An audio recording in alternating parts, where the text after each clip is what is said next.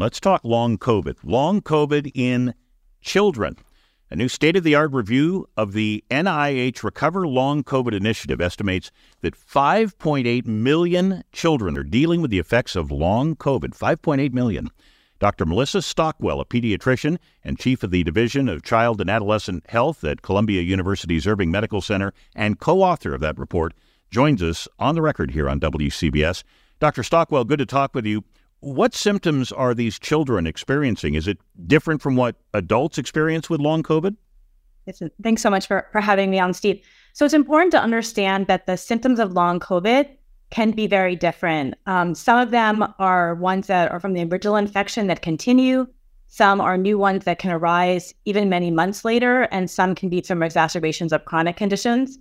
Um, and also, the symptoms can come and go, you know, relapse and remit we actually know a lot more about long COVID in adults than we do children. And part of what we're studying in the, the um, NIH Recover Initiative is what are those kinds of symptoms um, that we do see in children. But we do know so far that it does affect you know, nearly all the body sy- um, systems.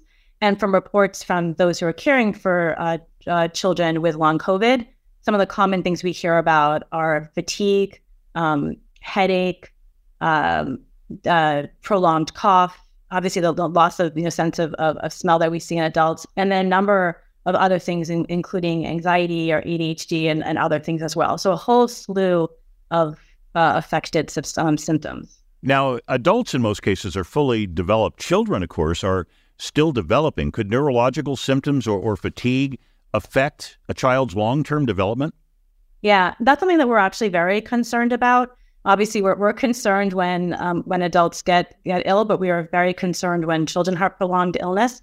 Um, and you know, in some of the cases of kids, these are highly debilitating symptoms, and it really is affecting their quality of life. They they can't um, attend school, or they can't focus when they're in school. They can't play with their friends, and we know all of those things are critical in their development. And then on top of it, it's also the potential of long COVID effects on the neurologic system as well. So we're worried about all of those things. You know, we've heard a lot about adults suffering long COVID symptoms. Don't hear so much about children. And now we learn that 5.8 million children worldwide are dealing with the effects of long COVID. Are kids just as likely to develop long COVID as adults? Yeah, that's also something that that we're trying to identify. That there have been a number of studies um, where um, they're kind of depending on who they study and how it was done and how long um, were there other comparison populations, there's a very wide range um, of how many kids may have developed long COVID after an infection. Um, and kind of putting those all together, we think it's likely about 10 to 20 percent. But again, that's something that we're that we're assessing and going to be studying in the Recover Initiative.